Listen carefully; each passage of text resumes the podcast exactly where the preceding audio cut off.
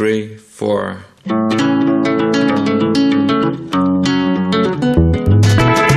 La Cultureta, Rubén Amón.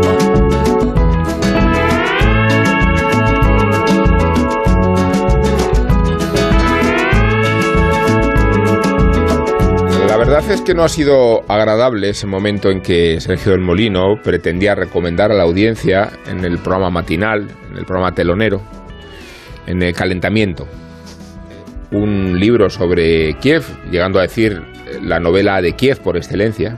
Y Alsina le ha dicho. Alsina le ha dicho No, no, pero eso lo, eso, eso lo he dicho en- fuera de micro.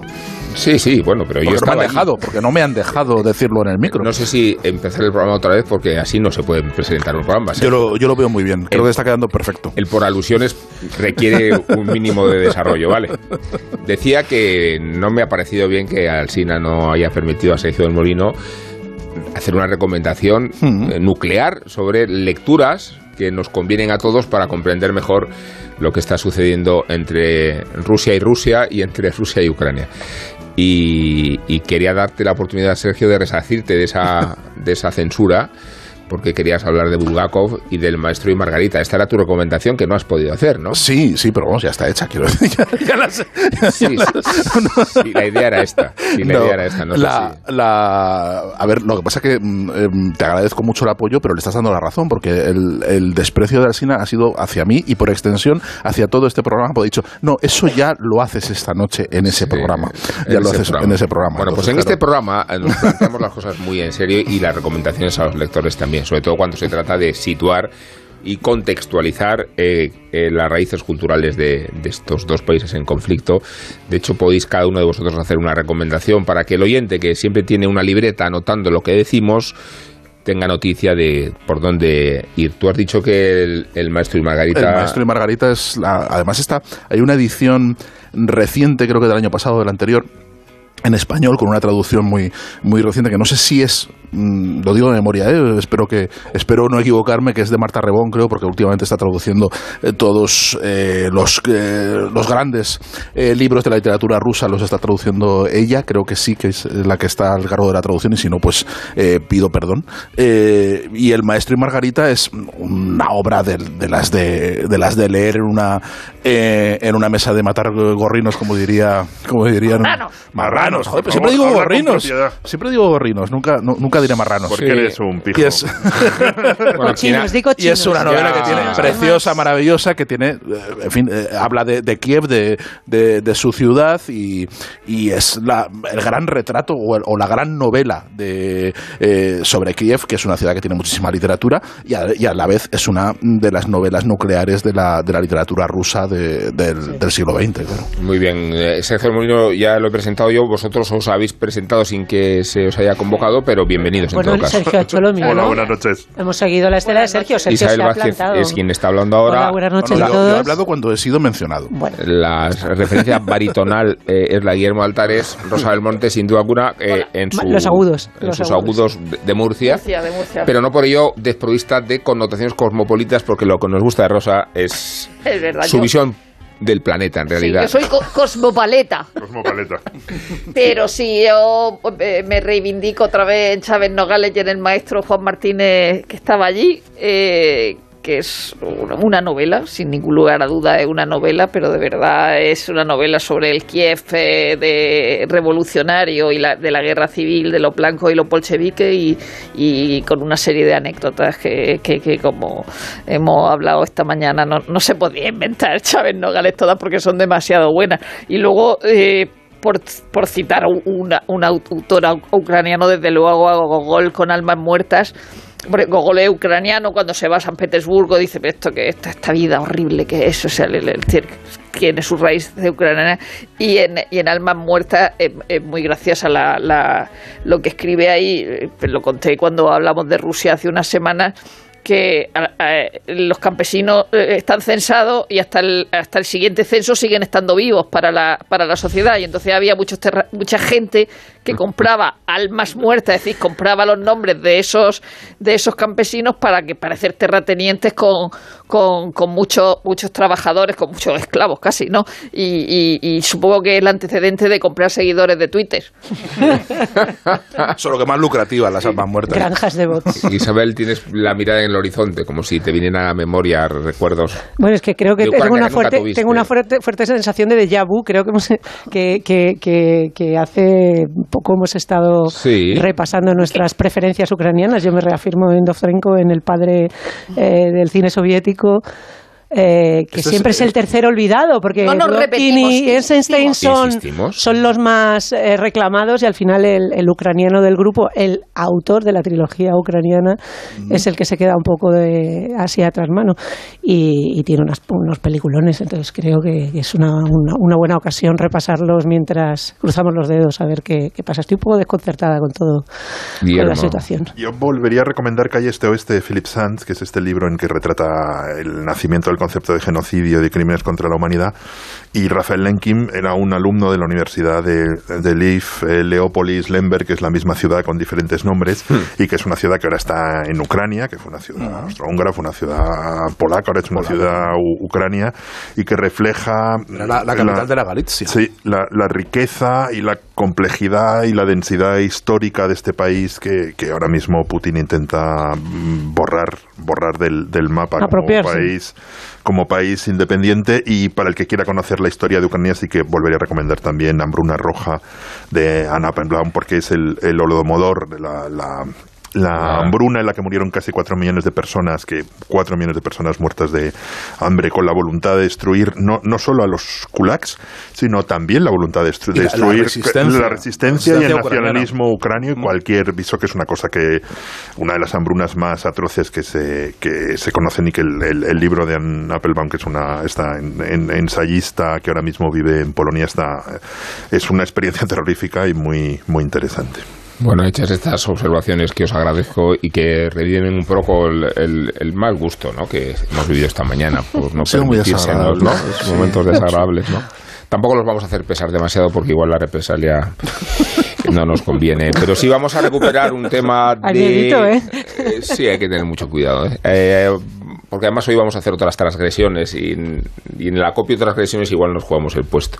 Bueno, que vamos a recuperar un tema que propusisteis en el chat de la cultureta y que lleva esperando su momento de ver la luz varias semanas que tiene que ver con los gustos de Guillermo Altares, mucho, pero no solo de Guillermo Altares, y que por tanto alude a Corto Maltés y por tanto alude a Hugo Prat.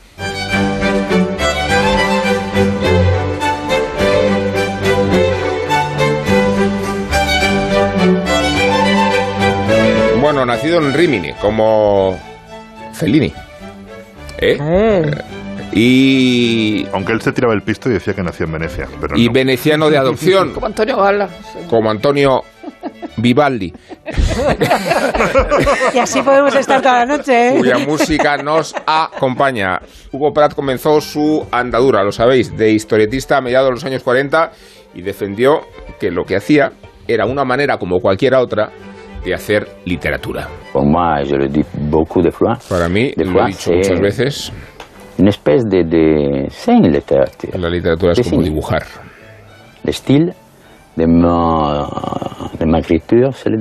El estilo de mi escritura es dibujar.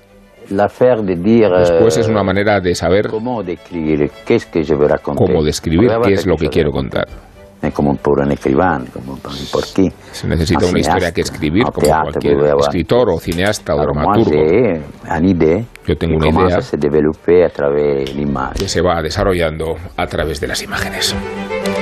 Bueno, Pratt tuvo una obsesión particular con el Océano Pacífico y con los mares del sur. Sin embargo, no fue hasta 1967 cuando dibujó por primera vez a un marino que iba a la deriva en el arranque de la balada del mar salado.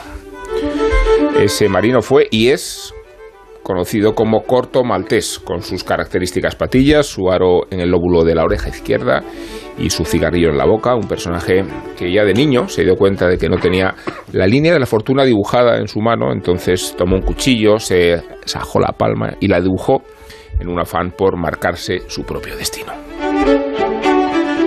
Bueno, el motivo de hablar de Hugo Pratt hoy y de Corto Maltés, por tanto, de su criatura, es la publicación de La aventura soñada, una biografía de Hugo Pratt escrita por Thierry Tomás o Tomás, motivo al que debemos sumar la recomendación hecha por Guillermo Altares de una cita pendiente, viaje por los mares del sur, que si no me equivoco, Guillermo, es un conjunto de textos y de dibujos que tienen que ver con la experiencia de Hugo Pratt en el viaje último que hizo al Pacífico en 1992, o sea, hace 30 años. Claro, eh, o sea, Hugo Pratt se pasó la vida dibujando el Pacífico y su, su el primer tebeo de corto maltés, la, la Vara del Mar Salado, que es una de las obras maestras del, del tebeo eh, universal, eh, dibuja muy bien aquel mundo de islas, de océanos, de gente que, que, que las cruza, pero eh, que las cruza en, en- en- embarcaciones muchas veces precarias, pero nunca había estado. Y no fue hasta 1992 a visitar la tumba de Stevenson y a conocer lo que él había do- dibujado, que era un poco como Hergé, era un documentalista obsesivo y trabajaba muchísimo, se compraba todo tipo de mapas,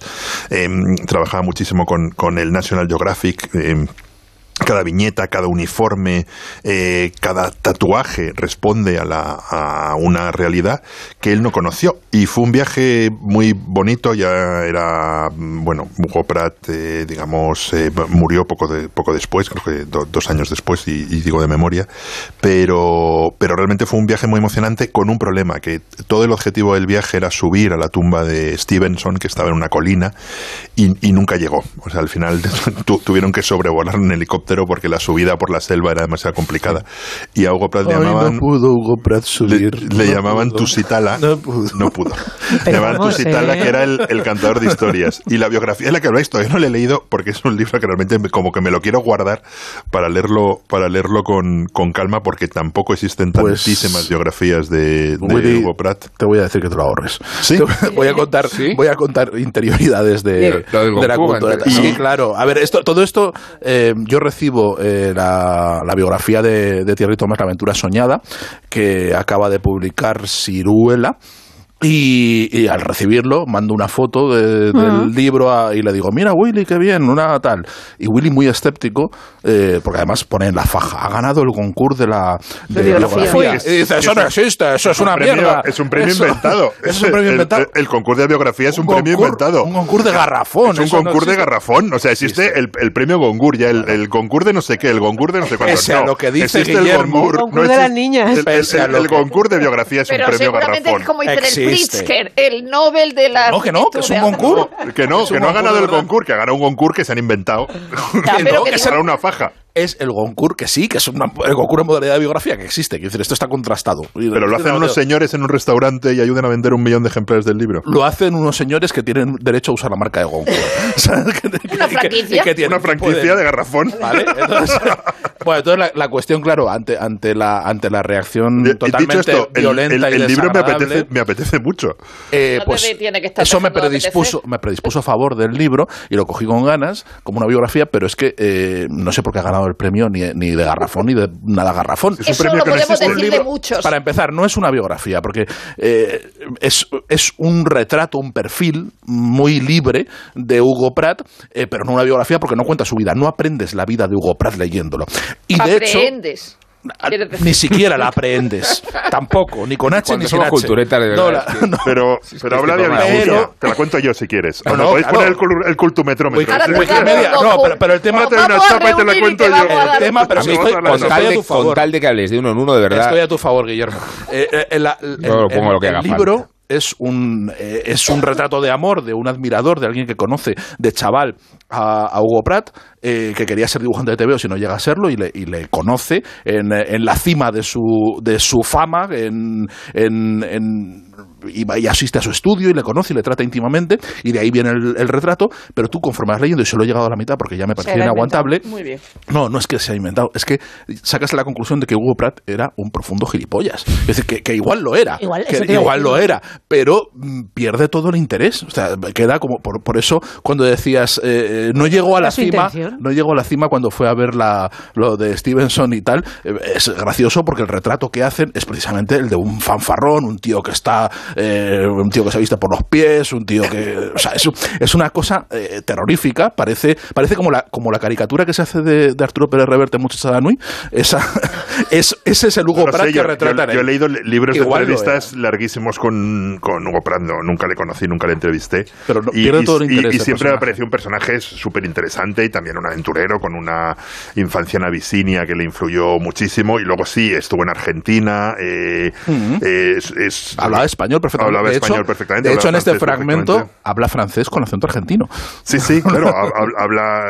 Vi en, en Burdeos este verano vi una exposición maravillosa sobre, sobre Hugo Pratt y, y- y- y Corto Maltés y era un tipo que, que de muchas culturas, abierto a muchas culturas. Hay un hay un, un personaje que siempre me me ha inquietado tanto como fascinado, que era, que era François Mitterrand. Y entonces eh, a Charles de Gaulle le dijeron cuál era su personaje favorito del cómic y dijo Tintín. Y Mitterrand dijo, yo tengo una habilidad por corto maltés. No es que me parezca el héroe de Hugo Pratt, pero no me aburriría en la piel de este aventurero lacónico, solitario, espíritu libre en el que confluyen numerosas culturas. ¿no? Y esa idea del lacónico, espíritu libre y persona en la que confluyen numerosas culturas, yo creo que también se aplica a Hugo Pratt. Sobre todo, mm, o sea, ya claro, es verdad, me has quitado las ganas del libro porque lo que no quiero es que me lo desmitifiquen, si a lo mejor era un gilipollas, pero no quiero, es como, no quiero saberlo. No, que no está desmitificado. Está- es un retrato hecho a favor. Pero la sensación que sacas es la de menudo gilipollas. Básicamente, no, no es. no. O sea, de mérito de- del autor. de no mérito del- absolutamente del autor, porque intenta, no, no consigue transmitirte la fascinación que él siente por Hugo Pratt. ¿no? Entonces es, una, es, es un pastiche ilegible. Pastiche ilegible. Quizás no sea una recomendación para Bueno, pero- Pues yo lo veo mejor eso- como faja que como que el premio vale de biografía. para hablar un poco de Hugo Pratt, si os Eso parece. no, no nos quita el deseo de seguir leyendo a Hugo Exactamente, Pratt. exactamente. Mucho menos, ¿no? Solo estaba a, a disuadiendo a, corto Willy. maltés, es decir, el, el- el siglo XX, y además el, el Hugo Pratt es un personaje interesantísimo, aunque, aunque quede como un gilipollas, porque tenemos claro que el siglo XX eh, fue una ruina, por un lado.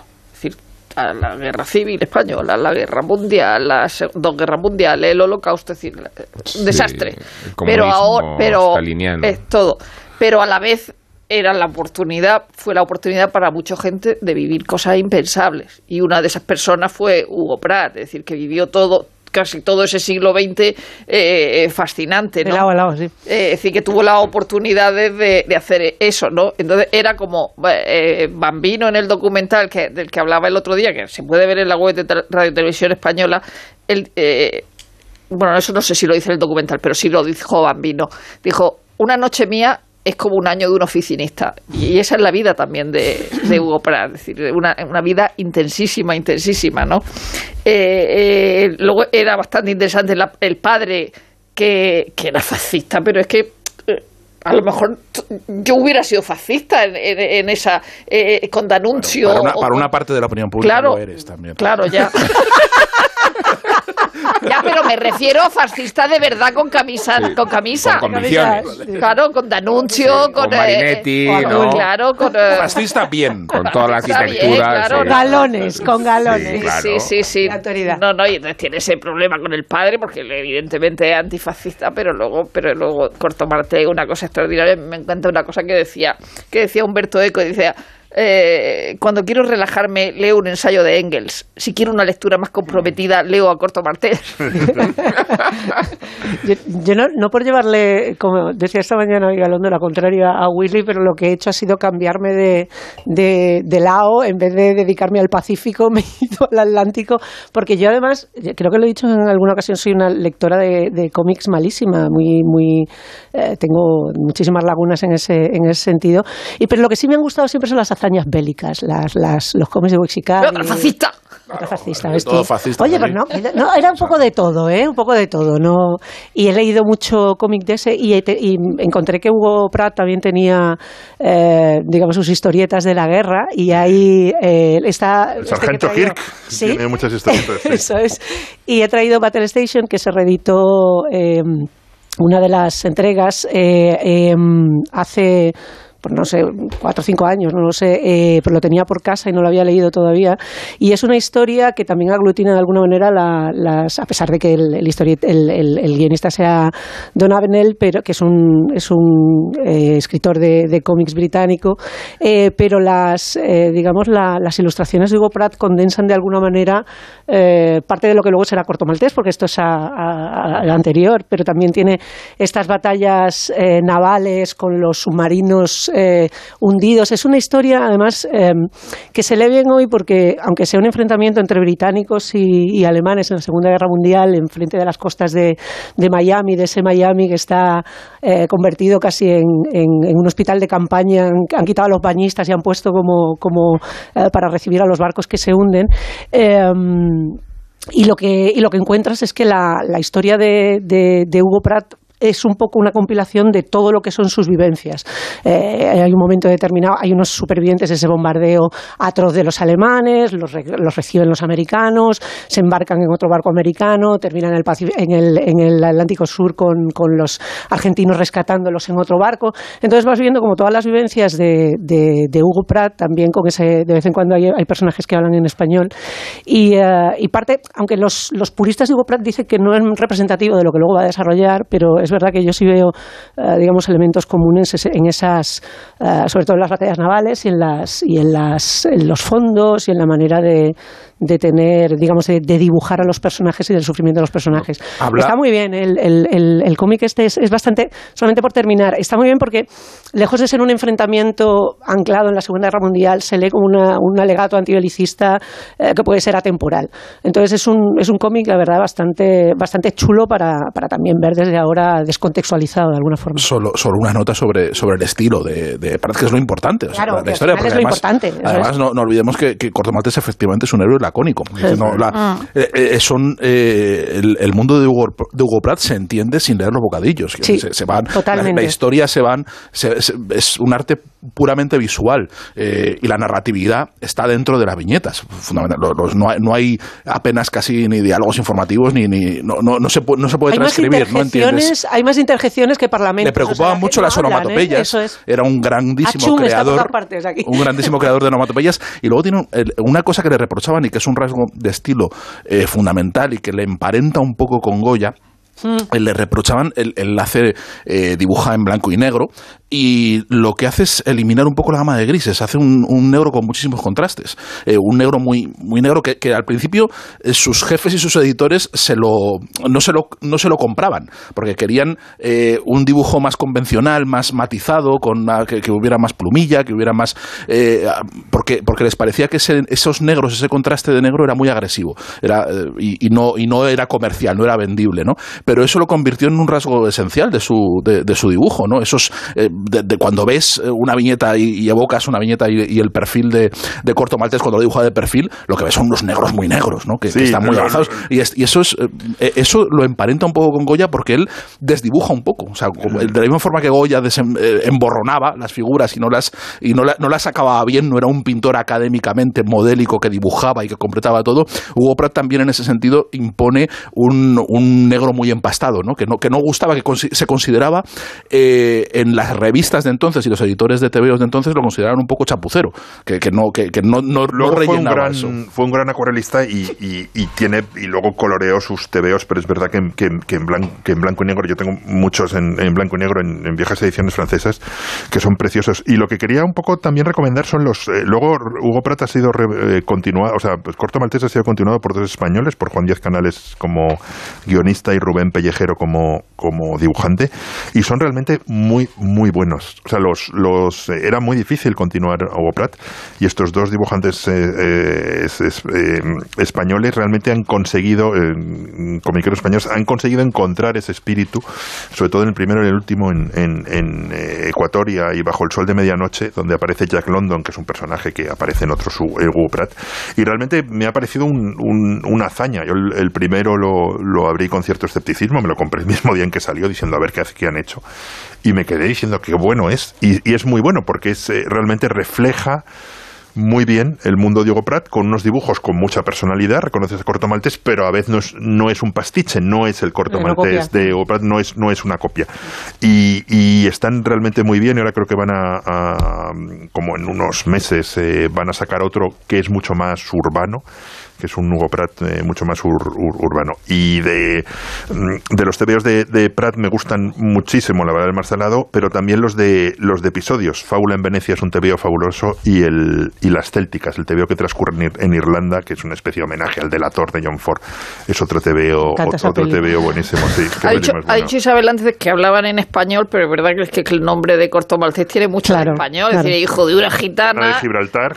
de una gitana y de un navegante de Cornualles nacido en La Valeta y corto es un, un- un sinónimo de atajo. Es decir, que no, Sí, que, tú dices- Es que, es que vivió, vivió años en Argentina claro. y dibujó en Argentina. Es que aquí, aquí proponen que en la, digamos, en la, en la, en la acción los, los argentinos son los neutrales los que consiguen, en, en lo- dos de los, los dos únicos supervivientes de una batalla, que es un alemán y un, y un inglés, se tienen que dejar de pegar cada uno en un rincón.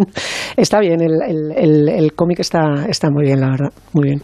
No he dicho todavía que tenemos programa doble de cine hoy. Bueno, bueno, bueno. ¿Y qué programa doble? Tenemos un programa La gran doble batalla del 72. compuesto por El Padrino y Cabaret. ¿Podemos ir al baño, podemos ir al baño entre una y otra? No, Movie Record, va a sonar Movie Record. no puedes ir al baño Movie ahora Record. porque porque eh, ahora Luego hay que escuchar, visitas el ambiguo. Eso Visite es, nuestro hay que escuchar con muchísima atención lo que nos cuenta Miguel Venegas para hablarnos de Nikolai Starostin, que es la estrella y fundador del Spartak de Moscú. Deletrea, Sergio. ¿Qué mejor día Hitchcock? Eh, Moscú, M-O-S-C-U.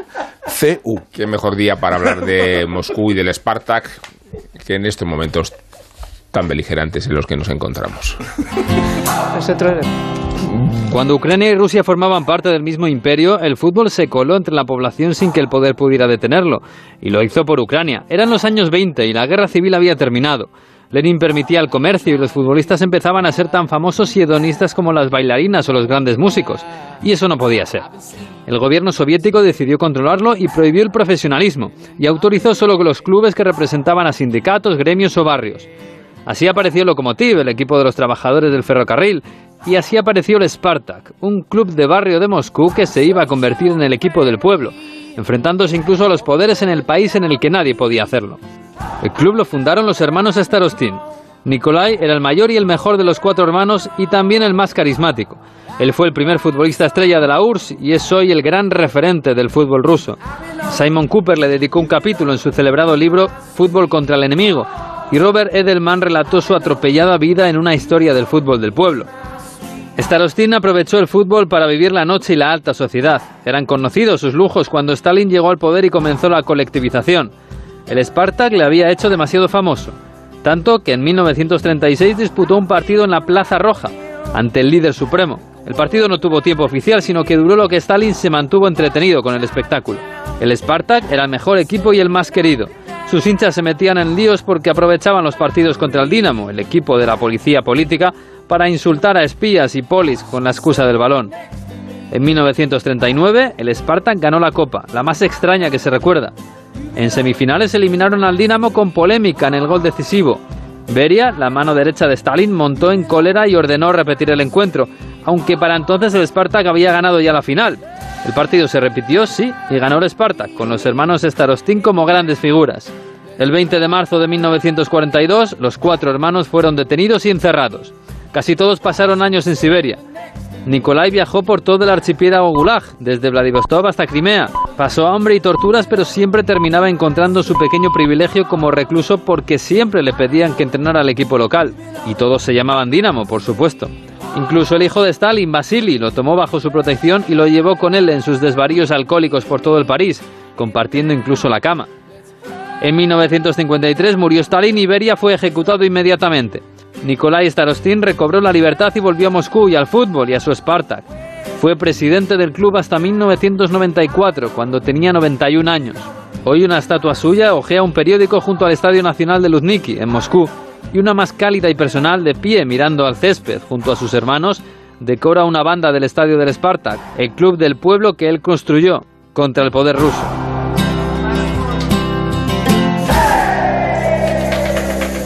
¿Qué pasa, Eva? Me he enterado que vas a jugar a mi día de la once. Espero que me elijas a mí el día de tu boda. Fue mítico, con el buffet de quesos del mundo, los bailes en tacataca de la tía Agustina.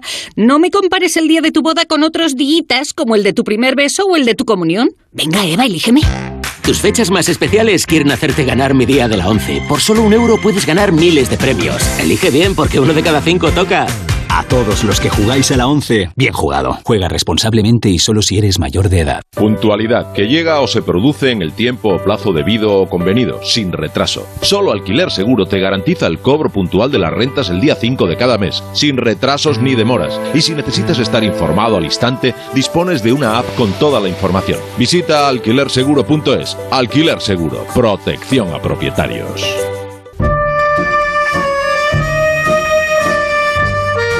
En Onda Cero, La Cultureta, Rubén Amón. ¿Es El Padrino la mejor película de todos los tiempos? No os pido que respondáis, tranquilos. No os pido que respondáis la pregunta. Ya sé que no os gustan ni las listas ni los concursos. A Willy y a mí un A mí poco me más, encantan las listas. Acabo de decirlo. Pero un día os voy a dar una copia de guion para que... Hasta las de la compra, que siempre se me olvidan en casa. Hasta la de la compra. Bien, em- empieza fuerte, empieza fuerte la apuesta por el doble programa. Pero insisto con la pregunta, con la pregunta, insisto, ¿es El Padrino la mejor película de todos los tiempos? ¿Qué he hecho para que me trates con tan poco respeto? Si hubieras mantenido mi amistad, los que maltrataron a tu hija lo habrían pagado con creces. Porque cuando uno de mis amigos se crea enemigos, yo los convierto en mis enemigos. Y a ese le temen.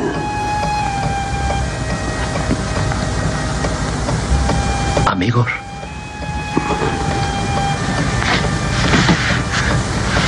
Padrino. Bien.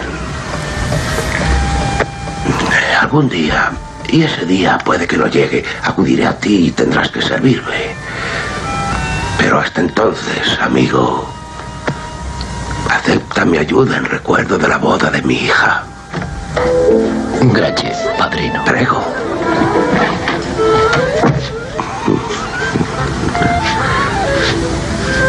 Que se encargue de esto Clemenza. Con gente de mucha confianza, que no se me entusiasme, porque no somos asesinos a pesar de lo que diga ese funerario. No os he puesto la versión original, porque me parece a mí que los tertulianos más veteranos de este programa, que no son ni Isabel ni Sergio, descubrimos el padrino casi siempre en la versión doblada. No estaba tan consolidada como ahora.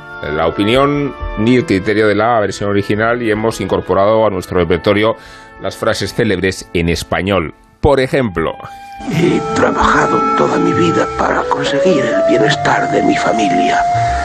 Y siempre me he negado a ser un muñeco movido por los hilos de los poderosos. Contigo tenía otros proyectos, Michael.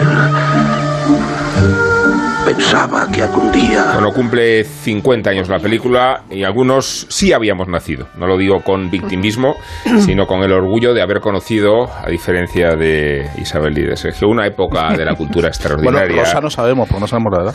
y de poder idealizarla Rosa es eterna. sin peligros. Yo nací cuando estrenaron eh, Aleluya, aleluya. de- Bueno, ahora que los cines proyectan de nuevo El Padrino en su versión restaurada, remasterizada, 4K, sabemos que la película de Francis Ford Coppola mm, no va a decepcionarnos, pese a la crítica que ha aparecido en algún medio británico. De otra manera, no nos preguntaríamos si acaso, si acaso es la mejor película de todos los tiempos.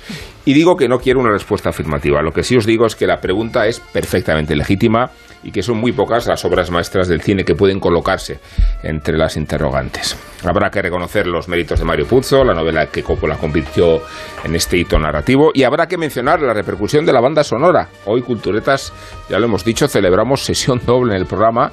Primero El Padrino y después Cabaret porque se estrenaron el mismo año y porque no está claro cuál de las dos es realmente la película musical.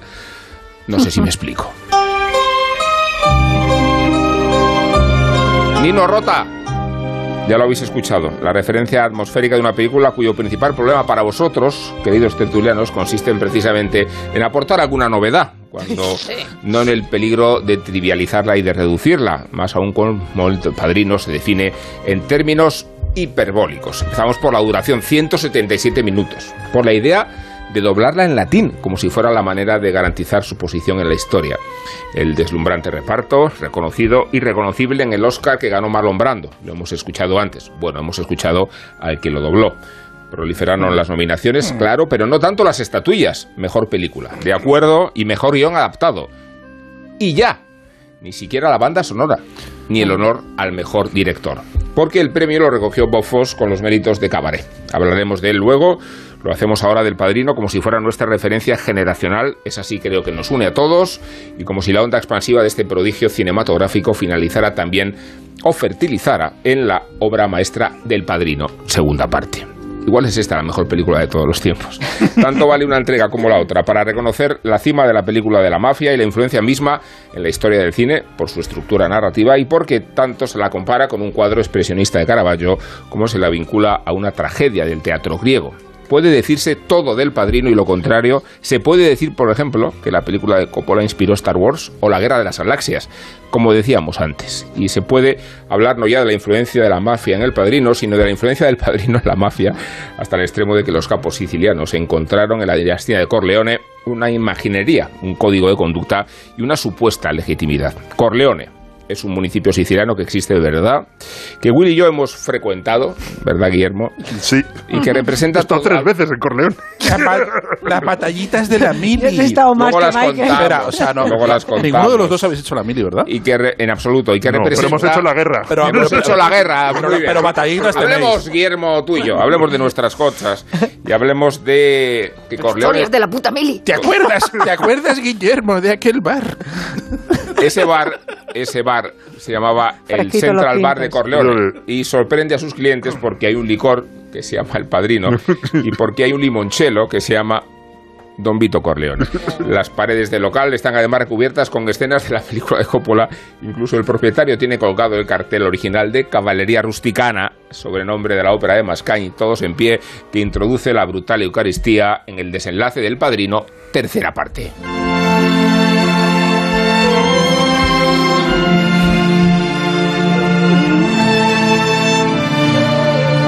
Vamos a hablar de la tercera entrega, sino de la primera, un desafío, ya digo, que os obliga a tertulianos a ciertas originalidades, a despojaos de los clichés, de los tópicos y no abuséis, por favor, de las experiencias personales en plan, como dicen los jóvenes, en plan el padrino y yo.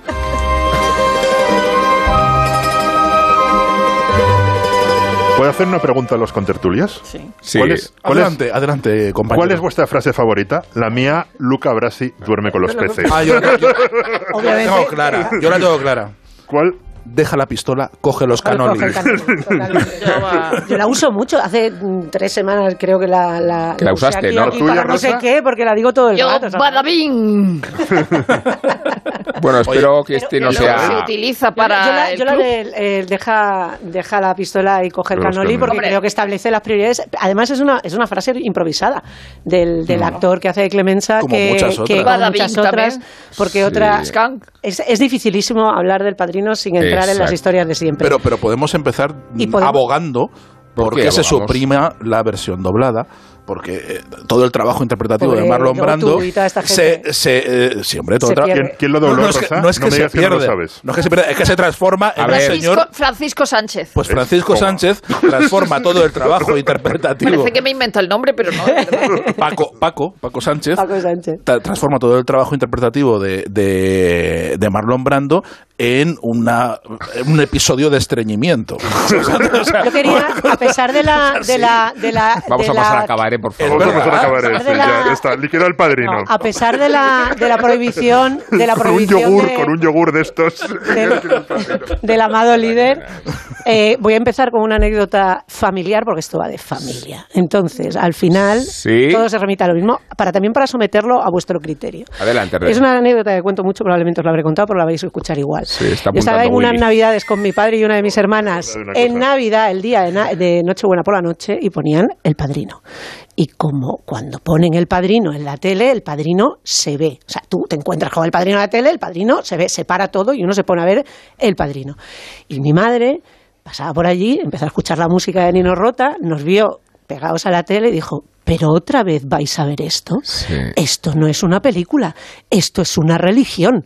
Y tenía toda la razón, Toda la razón, porque si bien. atendemos, atendemos al padrino, el padrino es una obra que bien podría ser las Sagradas Escrituras del siglo XX, porque además altera completamente los términos fundamentales Ahí te has de pasado. respeto, No, no, no, espérate, deja- deja- respeto, lealtad, familia, amistad, honor. A partir de aquí, nada vuelve a ser igual. Tú no puedes decir un hombre que no está con su familia no es un hombre, ¿verdad? Sin remitir a esto, sin alterar Sí. y sin darle una profundidad irónica, de segundas, en- de, de, digamos, de segundas eh, eh, entendidos y sobreentendidos, a partir de esas afirmaciones que es en lo que se ha fundamentado, eh, digamos, la, la- la- la- el principio del siglo XX, sobre todo la posguerra. O sea, Fíjate por eso mencionaba la idea de que la, la influencia que ejerce el padrino en la mafia y no al revés. Total. Como pasó, como pasó es- con Gomorra después. Sí. Toda la simbología, eh, porque hay muchísimo mito a partir de los peces que decía antes Willy, a partir de las naranjas, Sí, toda esa simbología está no por todas partes. Pero tú ves naranjas cayendo y, y- y te- y piensas que se va a morir alguien inmediatamente después, o sea, es como, o que van a empezar a pegar tiros. Bien. Altera- ha alterado nuestra percepción de todo. Tiene su liturgia, tiene su, su- sus oraciones, tiene su, su- además es un, es un lugar común, es una iglesia común en la que todos nos reconocemos. Prueba a ir a un bautizo y no acordarte de Michael Corleone. Es imposible ir a un bautizo y no estar todo el rato dándose codazos. Cuando Todo te el mundo- preguntas, cuando te ¿eh? hacen la ¿Renuncias pregunta, a renuncias a Satanás. Todo el mundo se está mirando y estamos que no lo piensa, todos ¿eh? pensando en lo mismo. Claro, Pues- ¿cómo que no? Pero esa gente no nos interesa. No, pero, pero es como si no fuéramos que- eh, católicos de, de toda la vida. Es Pero, decir, son Rosa, preguntas que Rosa, tenemos lo eh, alt- eh, lo ha- en la cabeza antes que de oír a lo ha Al alterado y además eh, crea acólitos en su propuesta estética eh, y, y- y a partir de ahí mm, se, se- se desarrolla una nueva manera de hacer cine y todo viene del padrino y de contar las historias. Las historias de empresa son el padrino. Succession vuelve a ser el padrino de Shakespeare, pero es el padrino también. O sea, Sí. está, todo pasa por ahí. Cualquier historia que tenga que ver con familia, con empresa, con política, todo pasa por el padrino. Y el padrino además es una película imposible porque tú puedes decir el mérito es de Mario Puzo o puede ser de, de Coppola, que es la confluencia. Mm, Hace poco leía una, un- a alguien que decía que era, esta era una película hecha por un estudiante de cine eh, a partir de una novela de un tipo fracasado que estaba hartándose a- en, en un sofá diciendo mi vida ha terminado y ya no voy a tener ninguna opción y un, y un pichabrava de Hollywood que de alguna manera se concilia ahí todo, que son Robert Evans, Mario Puzo y, y, Coppola, con un montón de amigos. Es una película de gran presupuesto en manos de un chaval que quiere hacerlo todo como si le hubieran dado un juguete carísimo. Y, y- y no sería la película que un tío como Coppola, que estaba haciendo chifladuras como yo en mi corazón, THX. que va a hacer THX, o sea, que, que va a hacer corazonada, que va a hacer la conversación, que su cine va por otro lado. Y todo eso, sin embargo, siendo la película probablemente absolutamente clásica y canónica en mitad del cine de los 70, que es la revolución del cine y el cambio completo, lo incorpora todo, todo el cambio del cine, de, de- digamos, el nuevo cine americano está en El Padrino, Pero a pesar de ser una película pero todo fundamentalmente. eso Excelente no lo ponencia, duda- eh, no excelente lo- ponencia de Isabel, ¿eh? Claro, no lo, ponencia. no lo duda, no lo duda nadie. De hecho, en los años 70 se produce ese gran cambio que, que trae también eh, el padrino y ese momento de, de Marguerite cenar de los dioses habían muerto y todavía no han venido los otros, ¿no? Y entonces en el en los años 70 yo soy partidaria de decir que se acaba el cine clásico con El Padrino y con Tiburón. Y a partir de ahí es otro cine me- mejor, peor, no digo que no haya películas, no digo que no haya películas buenas, pero yo creo que el cine clásico se acaba en los 70 con El Padrino y con el y con eh, y con Tiburón. Y, y eso que preguntaba antes Rubén si es la mejor película de la historia del cine eh, Vamos a remitirnos a la lista del American Film Institute. El American Film Institute lleva años que si eh, Ciudadano Kane, que si Vértigo. Y creo que la lista no se hace desde 2007. Yo creo que cuando se vuelva a hacer la lista, la primera ya el padrino que lleva en el 2, en el 3 durante, durante muchos años, pero ¿Y va a ser votas- el padrino. votas tú, Rosa? No, yo no voy a votar, pero, pero eh, eh, lo, lo he hablado con Garci y entonces eh, es por la generación, por el cambio Sí, generacional. Eso es decir, el cambio generacional va a hacer es. que el padrino, que el padrino sea la mejor película de la historia del cine. Una cosa con respecto a, lo- a los amigos, o sea, es que toda la pandilla, yo me he traído el libro de Walter Murch con Michael Ondaatje, Walter Murch tiene eh, varios libros, pero este, este me gusta en especial. Walter Murch era otro de los colegas de universidad, como era George Lucas, como eran eh, todos los de, la, los de la pandilla por generación que son amigos de, de Coppola y contribuyen. Es que la intimidad y la y la y, la, y cómo se permea la- el, el talento de unos y otros, luego tú dices la influencia en Star Wars. La mujer de George Lucas en el momento era la tía que Sí. estaba editando las pruebas de cámara, de los- las chor- chorrocientas pruebas de cámara que hicieron a todos los actores. Y uno de los comentarios que ha pasado a la historia es cuando le dijo a, a Coppola que tenía que insistir, porque Coppola estaba empeñado en Al Pacino y para la Paramount no lo quería, y la, y la mujer de Lucas le decía, no, no, tienes que coger a este muchacho, este muchacho te desnuda con la mirada, el resto no vale para nada, y es este, y no lo quería la Paramount. O sea que incluso en esa relación familiar de todos estaban haciendo de todos y todos contribuían, Walter Murch yo creo que no tiene ni crédito aquí, es, un, es el, el diseñador de, de sonido del padrino. Eh, o sea, Lucas todos está contribuyen, tampoco está acreditado y están todo el rato allí en la sala de edición, en el rodaje, participando, aportando. O sea, que es, y es un, efe- un, un esfuerzo colaborativo que propicia a Coppola en esa idea de De- de- familia. de- de antes de que sigáis con cosas importantes, quiero que, que se me ha olvidado. ¿Por qué re- supones que vamos a hablar de reivindicar a Paco Sánchez, al doblador, que no era un doblador cualquiera. Es decir, el doblador también de Charles Lawton en, en Testigo de Cargo, es el doblador de Clark Gable en la segunda ve- versión de, de Mogambo, y era un tipo que además formaba parte La de buena. la industria del doblaje y que también hacía de mayordomo en Heidi cuando Heidi se va a Frankfurt. Eh, es decir, que, que me parece una- un personaje a reivindicar y, aunque la gente está acostumbrada ahora a escuchar versiones originales y a escuchar a, a Marlon Brando, me parece que Paco Sánchez merece un recuerdo y no... Sí, yo creo que es- verlo verde. Un saludo, Paco Sánchez. Yo creo que es un, yo creo que es un estupendo doblaje, la verdad. A ver, eh, eh, eh, da muestra lo que planteaba Isabel de, de- creo que habla también de una de, un montón de casualidades felices que es como surgen los milagros y creo que da la medida enorme de cómo eh, ese milagro está, ha estado a punto de irse a pique y de no ser la película que podía haber sido hay en, en todo lo que todas las historias que se saben del- de, de- de alrededor y de, de la producción una de ellas es por ejemplo que Elvis Presley se postuló para ser eh, Johnny Fontaine. no, no, sí para entra. ser Michael Corleone, que él quería ser Michael Corleone, pero llegó a hacer una audición para interpretar a Tom Hagen. O sea, es- estuvo, o sea, tú imagínate Sí. cómo podía haber sido eso, que hubieran movido hilos, que hubiera... Pero eh, además llamado él- él- Querían a El Ryan, querían a Ryan 70, O'Neill y querían, y querían a Robert Redford eh, para hacer de Claro, Michael Corleone. Pero tú imagínate cómo... Y eso son cuestiones de decisiones de de un minuto, de casualidades, de cosas. Entonces, eh, toda, toda, toda esa casualidad feliz que emerge en el milagro de, de, Ana Sullivan. del, Un recuerdo para Bancroft, ya que estamos. en el, en el, en el milagro de- del padrino es lo que hace que el padrino sea tan grande y, ese, y esa referencia y el, y el final de muchas cosas, porque yo creo que le sucede a- al padrino lo que le sucede eh, lo que le sucedía a Shakespeare que es el gran referente y, lo- y, y cómo se puede interpretar que es eh, después de ello no ya no puedes hacer nada. O sea termina. Es verdad que termina el cine ahí. O sea no es que termine no es que no sigan a- eh, siga habiendo eh, directores de cine no siga habiendo una historia pero ha terminado una historia. Ya, ya es insuperable es algo es una referencia tan tan monumental. Eh, recoge tantas cosas eh, de todo lo que significa todo ese arte lo, lo eleva a, a tal categoría que ya eh, es imposible seguir a partir de ahí. Pero una, y una, una observación a esto. ¿Entendéis entonces que El Padrino 2 en realidad sigue siendo la inercia de esa película? Porque dices, Sí. no se puede hacer nada.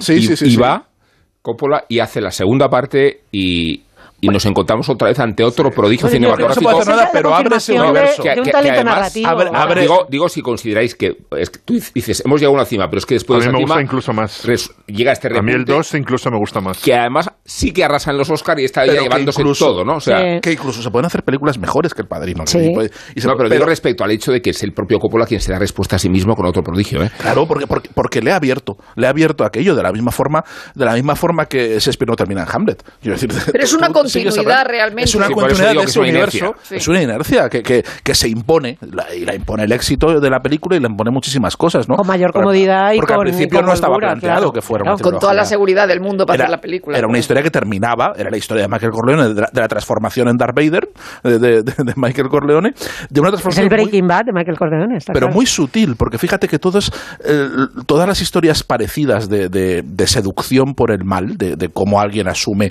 su destino, que es una es un, un esquema de que yo creo que nunca griega, estuvo pu- puesto en duda. Quiero decir que ya con el dilema de Michael Corleone, que muchas veces se Michael dice. Corleone está Michael Corleone, siempre. eso te iba a decir. Tiene, un- o sea, Michael Corleone es el, es el fatum por antonomasia. O sea, en ningún caso se va a escapar. Pero Y Isabel, es que además que se ve, que los ves desde el se ve principio. en la boda, en la boda cuando llega eh, con Diane Keaton con su novia que, y, y tienen la primera conversación que le dice quién es quién es es Luca familia, Brasi, sí, quién sí, es Luca Brasi, quién es ese señor tan gracioso, quién es ese señor tan gracioso que está Dice tan que es el nervioso señor que, que da tanto lo miedo. Dice que, dis- no, dis- le- le- dis- creepy, le- creepy- pero creepy pero porque le, porque le porque por- acojona.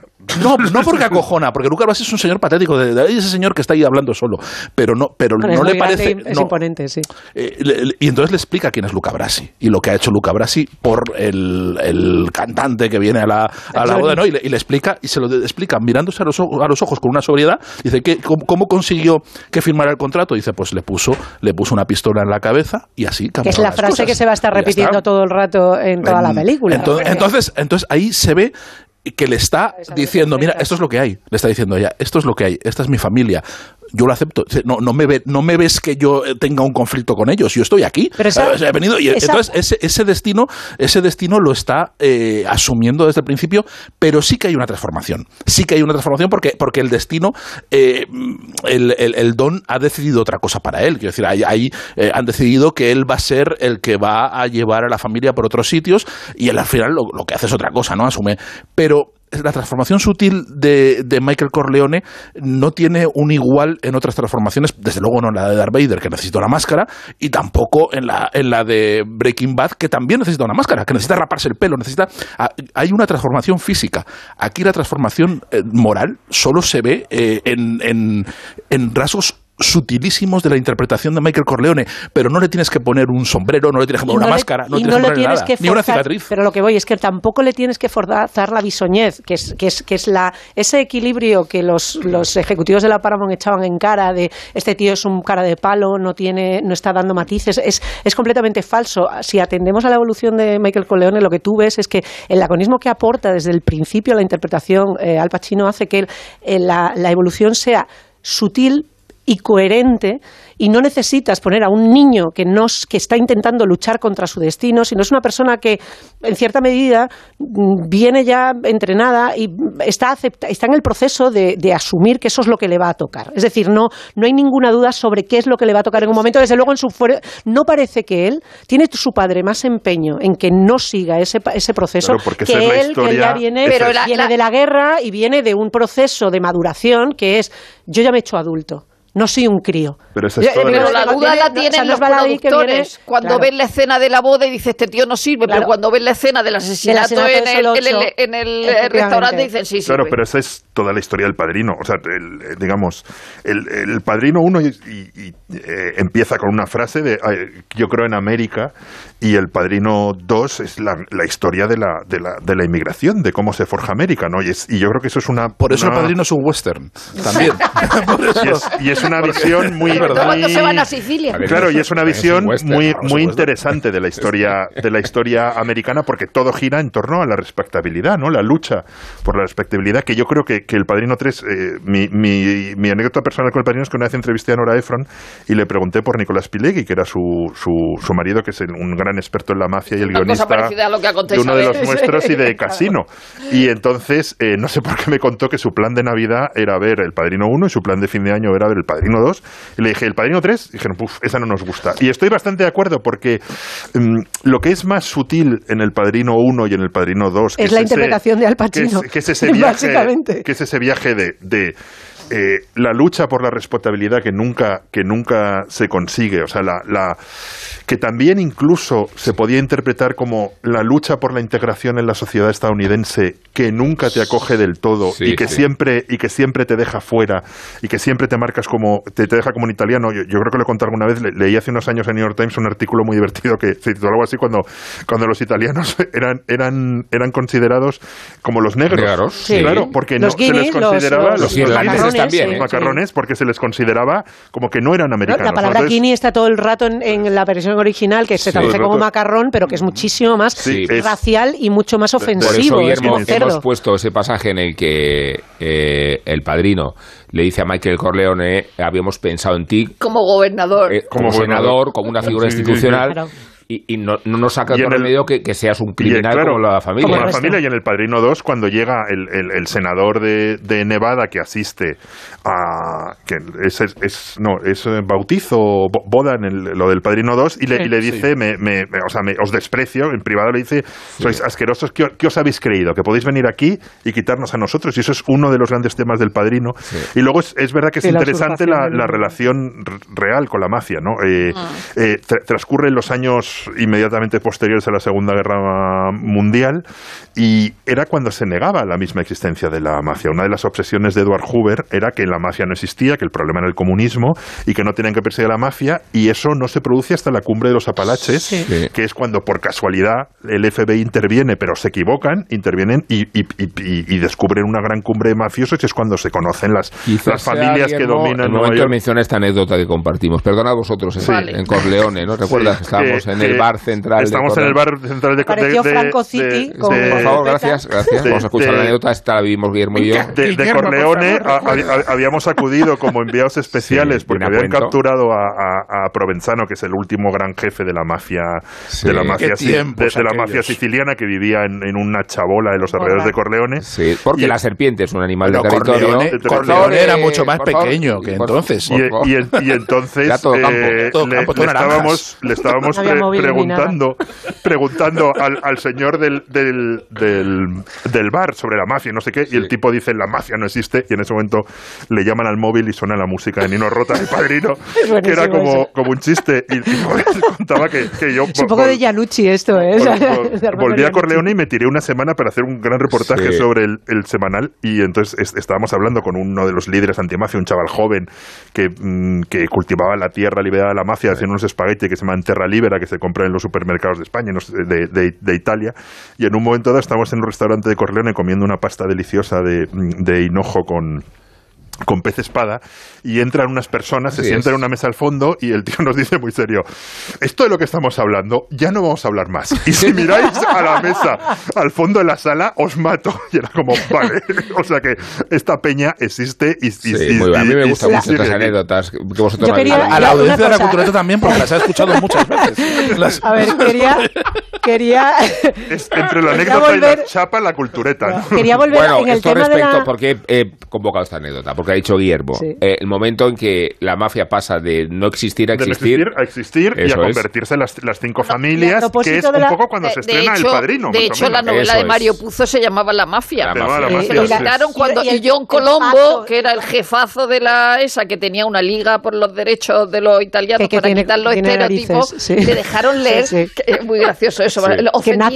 ofendiditos, mafiosos. Entonces Rudy, el, el productor, le dejó leer el guion. Es que tenían un lobby, la mafia, Claro. que era, que era la asociación, boicotear, Claro. sí. la asociación italoamericana de los derechos civiles. Ese sí, es sí. el que Esto es muy interesante, ¿eh? Y entonces le dejaron leer el, eh, el guion y le dijo, mira, mira, que no, no hay ningún problema, tal. Dice, bueno, que no se nombre en ningún momento la mafia o mafiosos.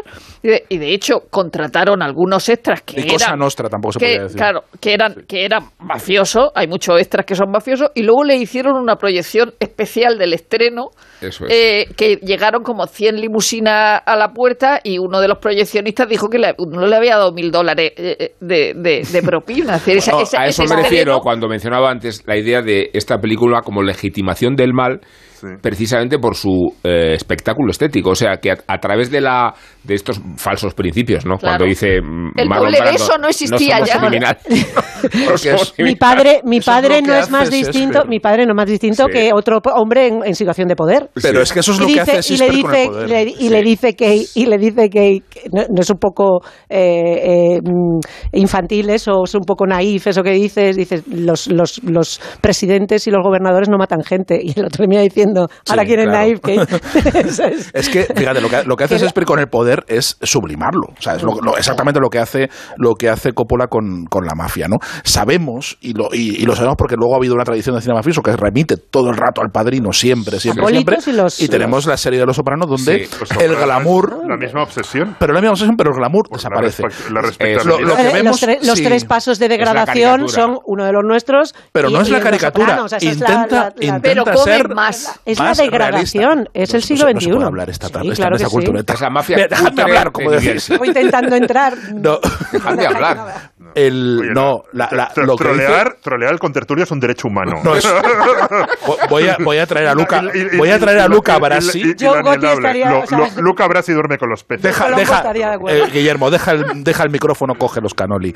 El- no, lo que, lo que sucede eh, es que el retrato de los soprano es más realista, en el sentido, no, no, es, no, es- no caricaturiza porque sabemos que, que- que el, el mundo de la delincuencia es un mundo chungo que no tiene glamour. O sea, eh, lo, que, es. lo que hace al, a- al, al crear ese atractivo, esa seducción, ¿no? esa, esa, esa, esa envoltura elegante que le crea eh, Coppola, es una envoltura evidentemente legitimadora, pero es exactamente lo mismo que ha hecho Shakespeare con eh, todos los tiranos y toda, la, y, to- y toda la gentuza del poder que de repente se convierten en seres muy inteligentes, en seres refinados, en seres mm, muy seductores. A pro- Y- que A propósito de la herencia, seres- perdona Willy, que llevo un rato intentando entrar. Adelante. A propósito de la verdad. herencia, eh, Silvio, eh, Silvio Dante, el, consiglieri de Tony Soprano, no imita al padrino, imita al padrino 3. O sea, el primer capítulo de Los Soprano arranca con Silvio Dante haciendo que le piden todos, venga, imita, imítalo, imítalo. Dice, cuando más quería salir, más me metía para adentro.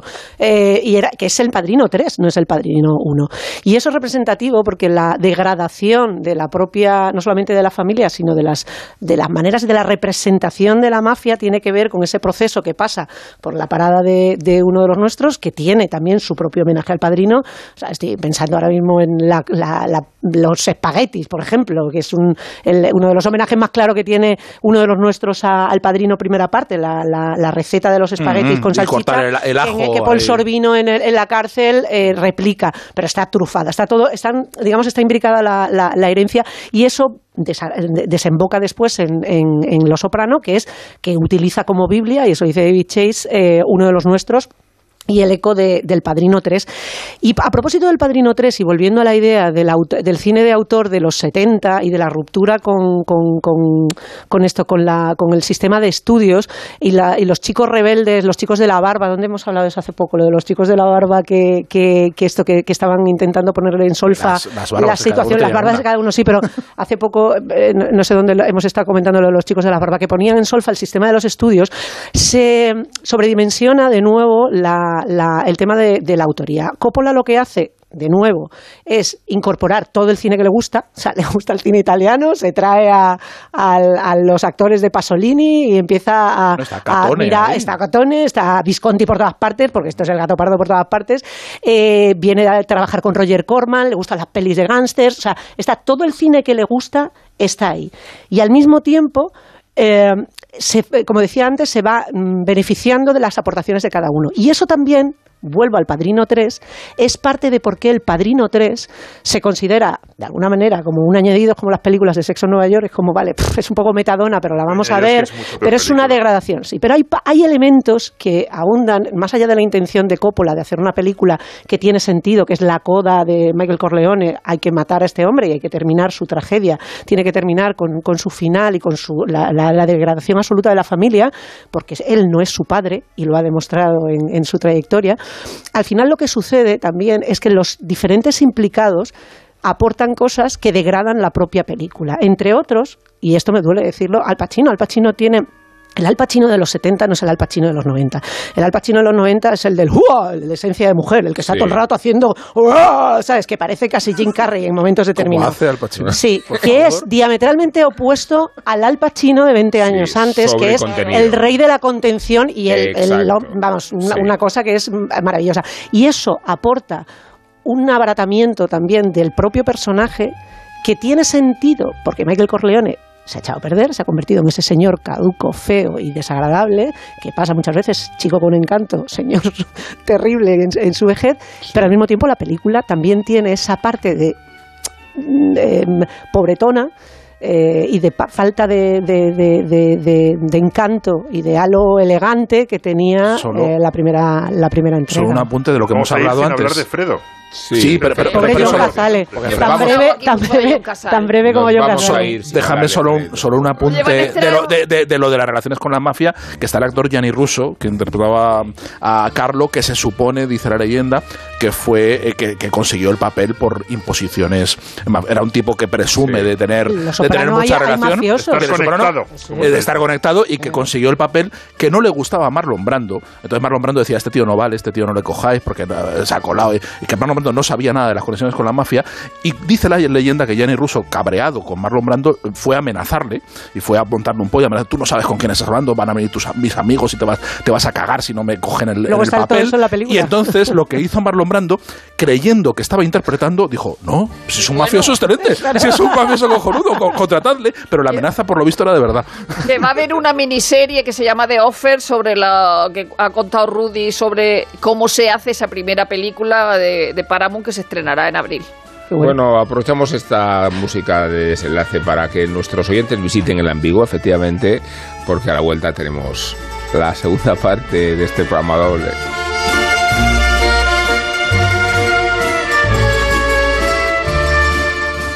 Qué alegría verle por aquí. Tenemos ya su mesita de siempre reservada. Le traigo enseguida su aperitivo. Por cierto, nos ha entrado un besugo fresco como a usted le gusta. Se lo podemos hacer a la bilbaína quitándole la guindilla, por supuesto. No queremos que le siente mal.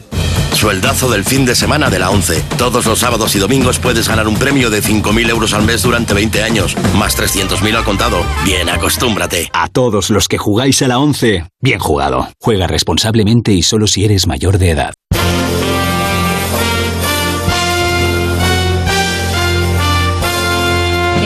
Cero, La Cultureta.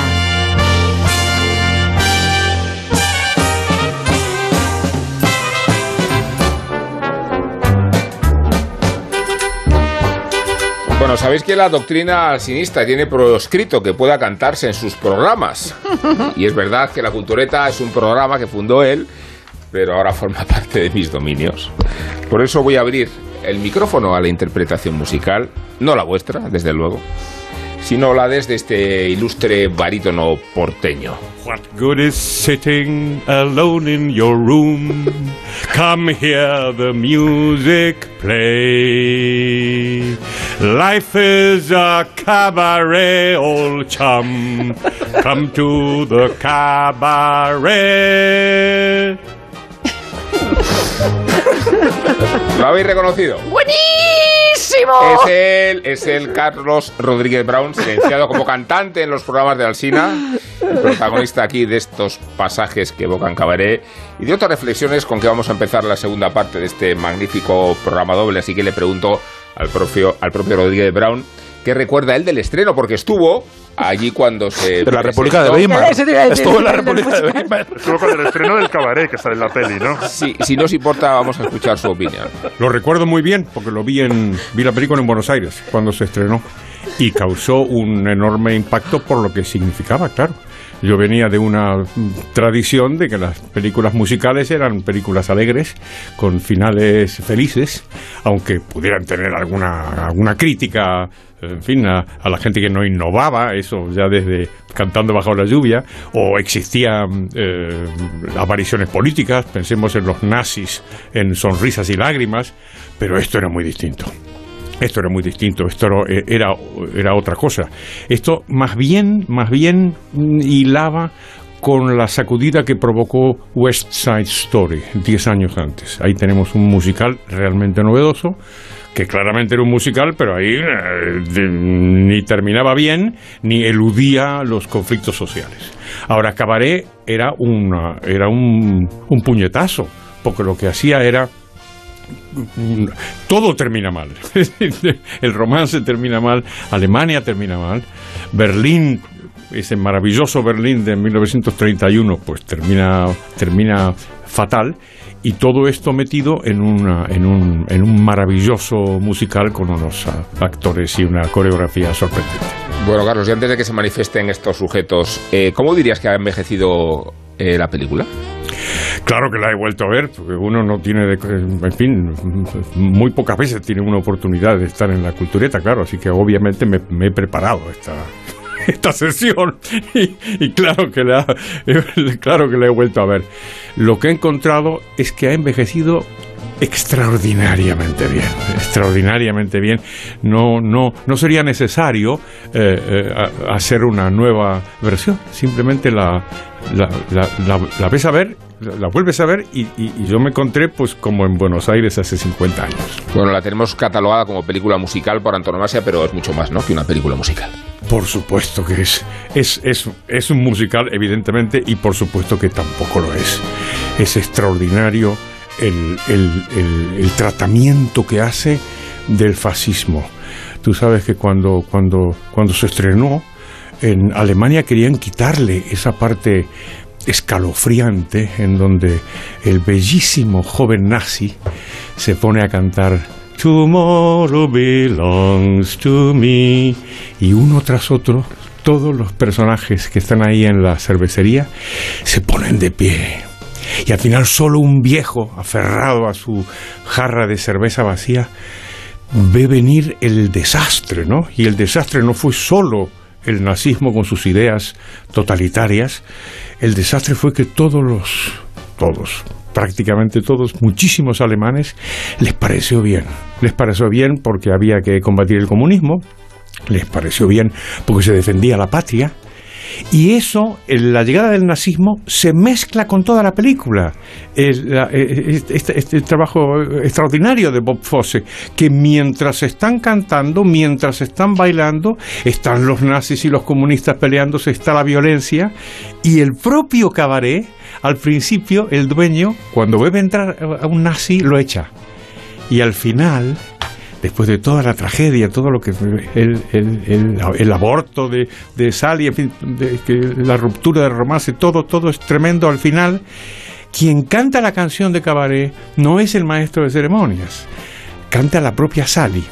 Y al final la cámara enfoca al público. Y en el público ya están sentados allí en el local los nazis con sus uniformes. Te voy a poner una pregunta a huevo para un capitalista. ¿El dinero hace girar el mundo, tú crees? Money makes the world go round. Qué canción maravillosa. El, el- el dinero, desde luego, tiene una, una posibilidad muy grande y tiene muchas ventajas. Por eso, por cierto, los estados se lo apropian. No sé si habéis notado que desde, desde la época de nuestro Señor Jesucristo, que le pidió que le dieran un denario y le dieron un denario y estaba la cara del César, ¿no? Siempre estuvo ahí el, el poder. Sin embargo, dentro de la, de la película se transmiten quizá alguna, alguna idea equivocada, ¿no? La idea de que, de que se puede hacer todo con el dinero, ¿no? Y, no es verdad. El dinero no, no impidió la, la- la llegada de los dos grandes totalitarismos criminales del siglo XX, ¿no? El comunismo y el nazismo, que se llevaron por delante la vida de decenas de millones de trabajadores. No, no, el dinero no, no, no impidió eso, desde luego.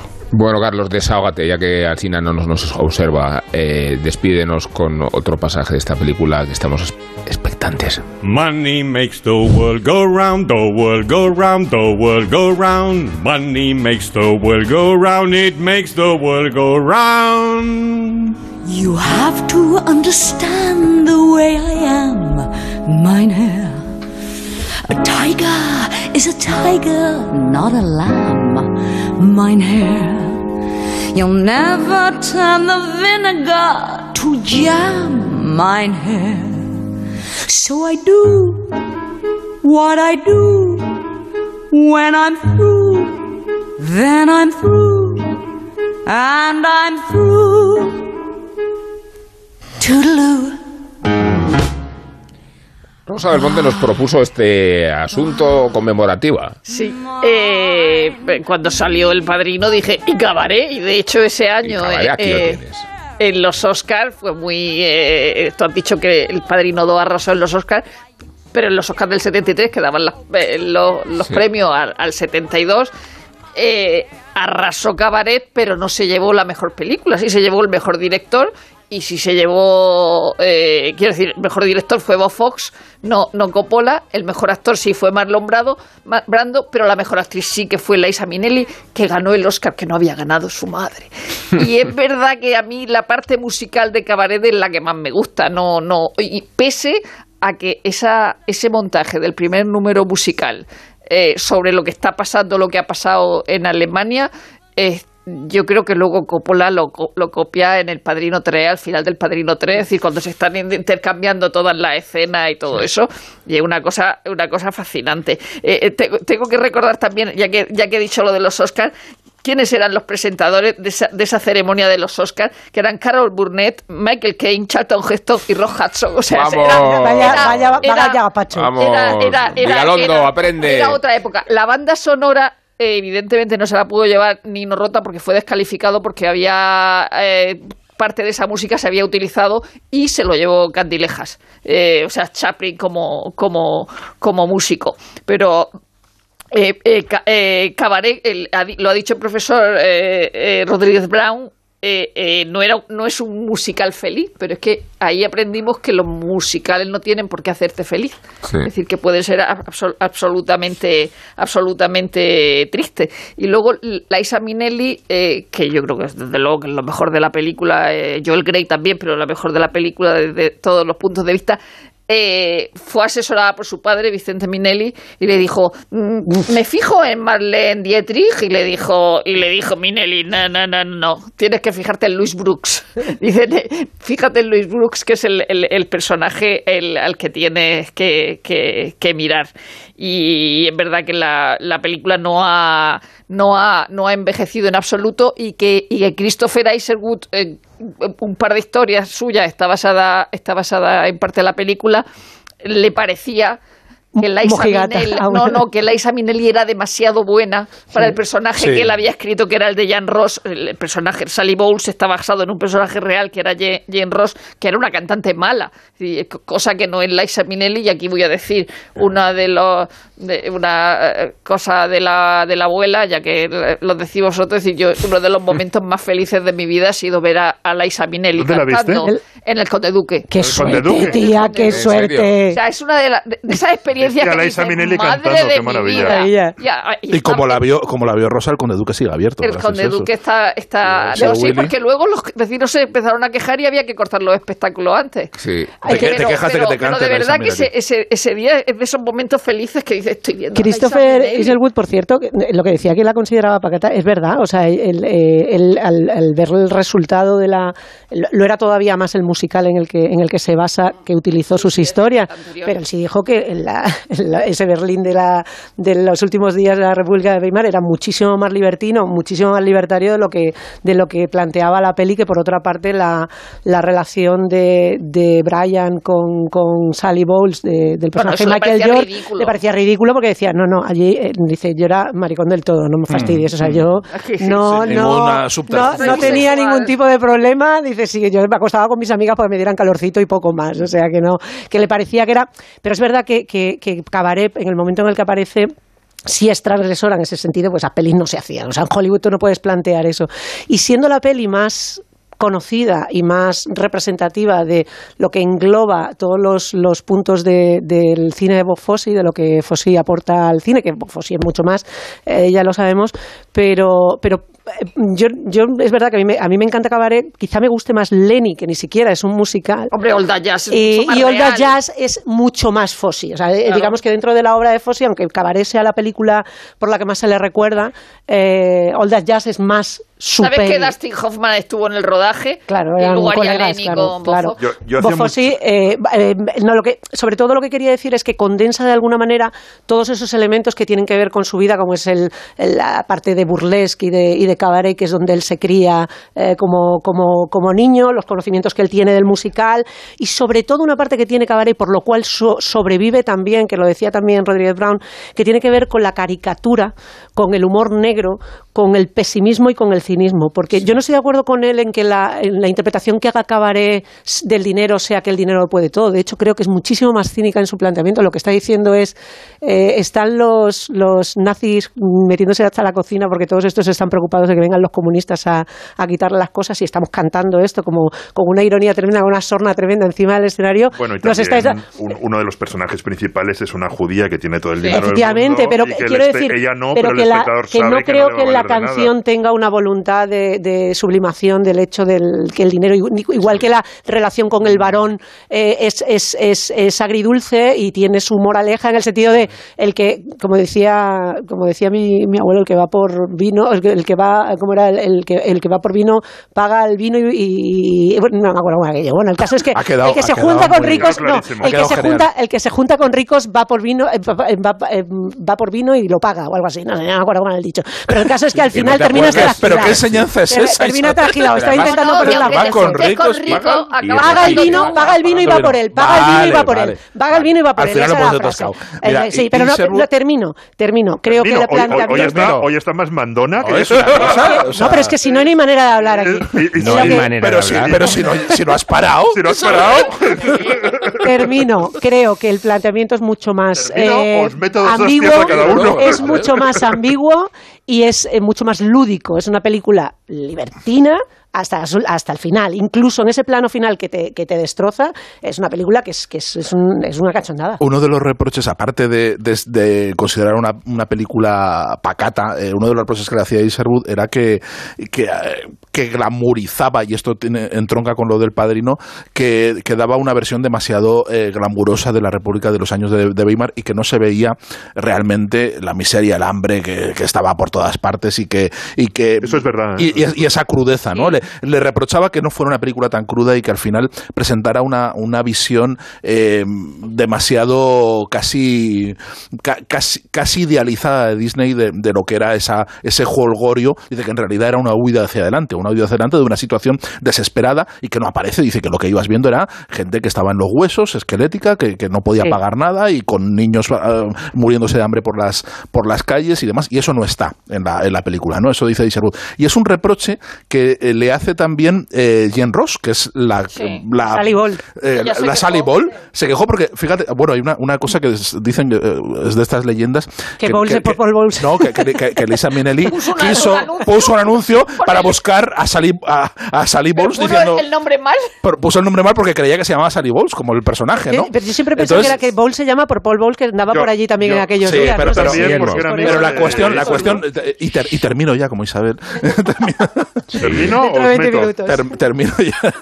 que Jen, Jen, Jen Ross al final la encuentra, no la encuentra Lisa Minnelli, pero sí que la encuentran un montón de periodistas la- la- cuando tiene éxito la película y, en- y se muere un año después de la, de, de- del éxito de Cabaret. Y entonces la acosan, le empiezan a hacer un montón de, de entrevistas a, a Jen Ross, se hace, tiene una fama muy fugaz al- en los últimos meses de su vida y una de las cosas que se queja de, de Jen Ross es, dice, nunca me han preguntado, que es lo, en- encaja con lo de, con lo de Iserwood, dice, no hacen más que preguntarme a cuántos tíos me follé, dice, y no me, y no me preguntan cómo era la vida en ese Berlín, Claro. eh, del hambre, de lo, lo mal que lo pasábamos, dice, viene, ha venido un montón de gente y lo único que me preguntan es, ¿y a cuántos te tiraste? Es lo, único- lo único que quieren saber. Remata. Yo, yo o sea, la, la había visto muchísimas veces en una época y luego había dejado de verla y hacía como a lo mejor 20 años que no ve- veía Cabaret.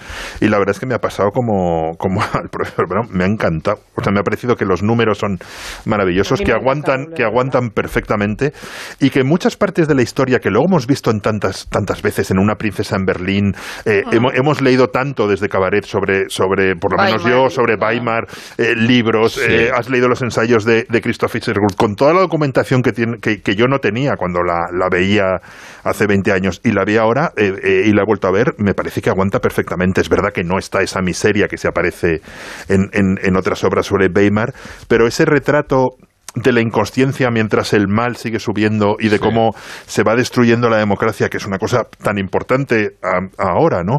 Y está muy bien contado. Y luego, ¿cuántas veces se habrá copiado en el cine, decís, en, El Padrino 3, esa historia de que lo que transcurre en el espectáculo refleja lo que transcurre en la realidad, ¿no? ese juego de espejos, que es extremadamente inteligente, y luego lo bueno que es Joel Grey. Realmente es una cosa Que le levanta el premio a los tres del Padrino, ¿eh? Ojo, que, el mejor actor en una, en una, en una mala, mal cálculo quien va como protagonista del Padrino es, es Marlon Brando, no al, no al Pacino, que es el protagonista de la película, gana como actor principal Marlon Brando, Al Pacino está como secundario con James Caan y con Robert Duvall y el que se lo lleva es Joel Grey, que es realmente a río revuelto, porque, porque era probablemente se repartió, el, se repartió el, voto. el año de Judy Holiday. Que, Al Pacino estaba muy, muy cabreado de haber estado nominado como actor secundario cuando tenía más minutos que Marlon Brando. Es que Al Pacino es, el, protagonista. Es el protagonista, es la historia de Michael, no es la historia. Está muy bien, está muy bien cómo habéis resuelto este hermanamiento, este maridaje. Sí. bueno, un poco peleándonos el también. El padrino y Cabaret, mencionando al padrino al final del desenlace de Cabaret. Sí, aquí quien canta Rodríguez Brown. Isabel también puede cantar un poco. Bye, bye. No, Isabel esta, esta noche puede hacer lo que quiera. bueno, vamos a dejar el cierre del programa. A ver cómo es, Isabel. It was a fine affair, but now it's over. And though I used to care, este programa. Pero cómo no va a arrasar este programa en audiencia. Pero cómo no va a arrasar. Don't dab your eye, mine hair, or wonder why a cantar en alemán, ya me pierdo. Bueno, eh, digo que despide el programa como de costumbre. JF León lo hace hablándonos de la generación perdida del grunge eh, de los años 90. Eh, claro, JF en clave apocalíptica no nos va a sorprender tampoco.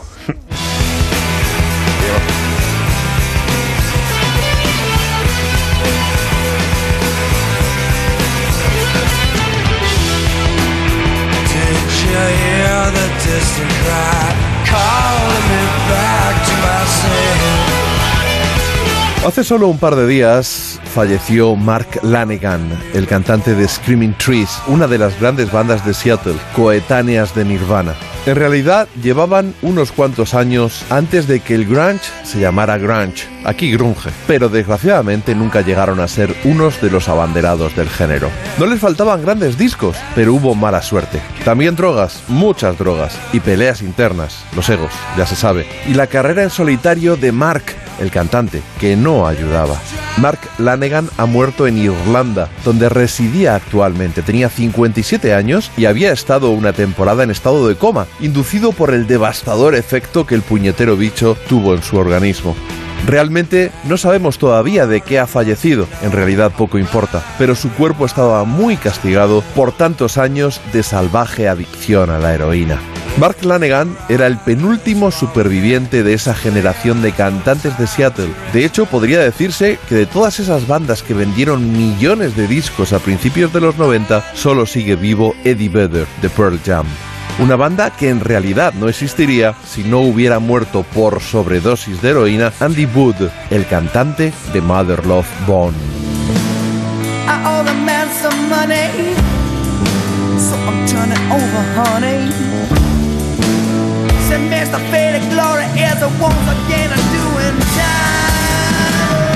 Andy se fue en 1990, antes del nirvanazo, muy pronto, con tan solo 24 años. Su amigo del alma, Chris Cornell, le rindió tributo con el maravilloso disco de Temple of the Dog, gracias a la ayuda de los compañeros de Andy en Mother Love Bone, los mismos que no tardarían en convertirse en Pearl Jam. El mencionado Chris Cornell, el cantante de Soundgarden, también nos dejó hace casi un lustro, con 52 años. Tras una actuación en Detroit, se suicidó estando bajo los efectos de unos potentes fármacos con los que combatía la depresión. Obviamente no podemos olvidar el aparente suicidio de Kurt Cobain, que se voló la cabeza en 1994, cuando solo tenía 27 años, víctima del éxito y de la adicción a la heroína. Junto a los mencionados Nirvana, Pearl Jam y Soundgarden, nos falta mencionar a Alice in Chains para completar el Big Four de Seattle.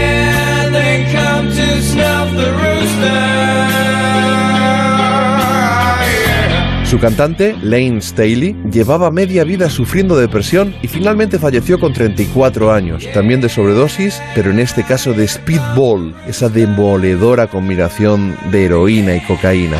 No es un secreto, el caballo corría libre por las calles de Seattle desde finales de los 80 y en los 90 convirtió en adictos a una buena parte de los artistas de la ciudad y también a otros que si bien no eran de allí, fueron metidos en el saco del grunge por la industria discográfica, como Stone Temple Pilots.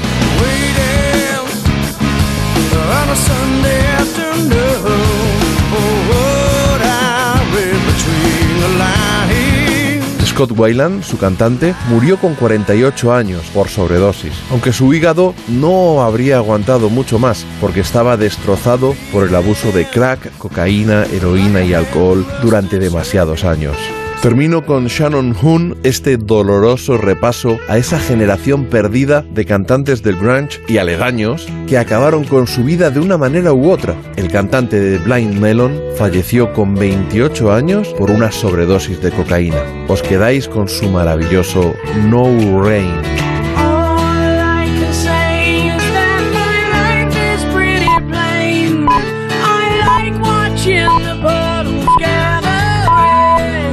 Culturetas, hemos pasado una buena sesión doble. Diga usted.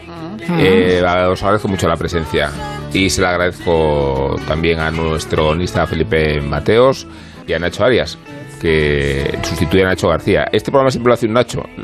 Sí, es, es- Y un macho siempre. Hay que negarlo. Hablando de machos, Guillermo Altares, Sergio del Molino, me da mucho gusto saludaros. Buenas noches. Buenas, noches. Solo esperemos que la cultureta no duerma con los peces. Adiós. Today.